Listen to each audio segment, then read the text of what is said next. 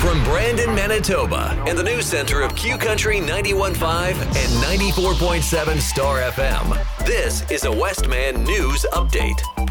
I'm Harry Callahan with your update for Friday, July 22nd.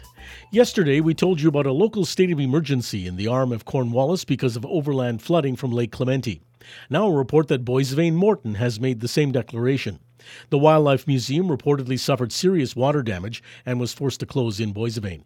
The declaration will give the town access to additional funding.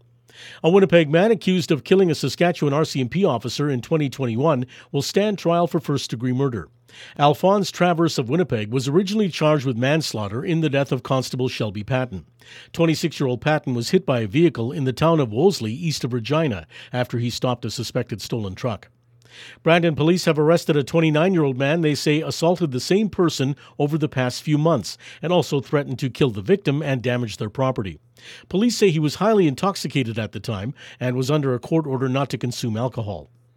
Brandon police report a couple of ongoing investigations. They say on July 13th, a parked vehicle was broken into and bank cards were taken. They were reportedly used by a man at several businesses. And back on May 14th, a vehicle that failed to stop for police was found later abandoned, and a gun was found inside. A warrant is out for the arrest of Leonard Dorian. The Assembly of Manitoba Chiefs will vote on whether to remove Arlen Dumas as Grand Chief on August 5th. The non confidence vote was scheduled following an independent investigation that found Dumas engaged in workplace sexual harassment. If the vote passes, AMC will hold a by election for Grand Chief at a later date. About 2,000 residents of Mathias Colomb First Nation, evacuated because of a huge wildfire, are trying to cope with being out of their homes. A number of people from Pukatawagan are waiting in Brandon. Out in BC, a fire is closing in on Lytton once again. Last year, two people were killed and most of the town was destroyed by a wildfire. This one is out of control just northwest of the village and has grown now to more than 22 square kilometers in size. Fewer Manitobans were admitted to hospital last week with COVID than the previous week. 52 were hospitalized between July 10th and 16th, down seven patients. Two were sent to the ICU.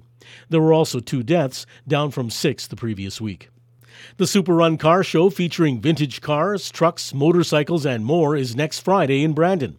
Organizer Dave Burba says leading up to July 29th, dozens of cars will tour the region from Riding Mountain through Dauphin and Neepawa, also to Treherne, Elkhorn, Boissevain, we're going to Souris, and we're going to have a tour of Souris and see all their amenities down there and have a barbecue. So it's just a just a good time for car guys to, to hang out together. Burba says these vintage vehicles are more than just parts. They evoke a wistful yearning for a return to a past time.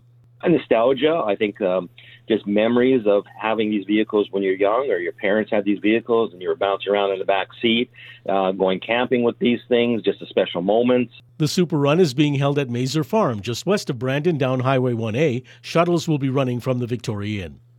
And the International Peace Garden, just south of Boissevain, also has a celebration planned for next weekend. Its 90th anniversary. On July 30th and 31st, they'll have historical exhibits, cultural performances, and a 1930s themed dinner.